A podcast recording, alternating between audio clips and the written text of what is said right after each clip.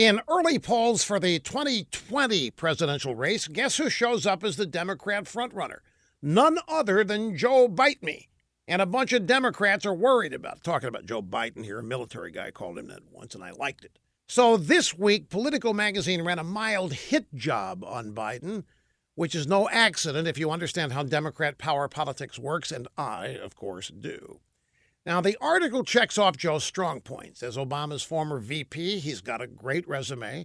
He has access to big donors. He has high name recognition. He's a fighter, and he's a great plagiarist. But then come the buts. Senator Biden was an architect of the 1994 crime bill. It was popular back then, but now Democrats blame the law for locking up too many minorities. Biden also voted to send troops to Iraq under President Bush. That's a big red flag with today's wacko Democrat base. But here's the main reason Joe Bite Me is considered out of touch with post Trump Democrat Party people. Biden connects with the white working class. Democrats say working class whites are not essential to the party's future. Politico says they don't even want to try to win Trump's voters back. Democrats think this is a winning strategy. We don't need any of you stupid voters that gave Trump 304 electoral college votes. We don't need you and we don't want you.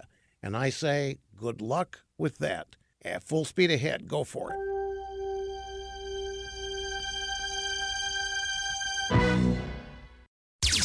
With Rush 24 7, you never have to miss one word of The Rush Limbaugh Show. And now, new yearly members get Rush's exclusive tumbler.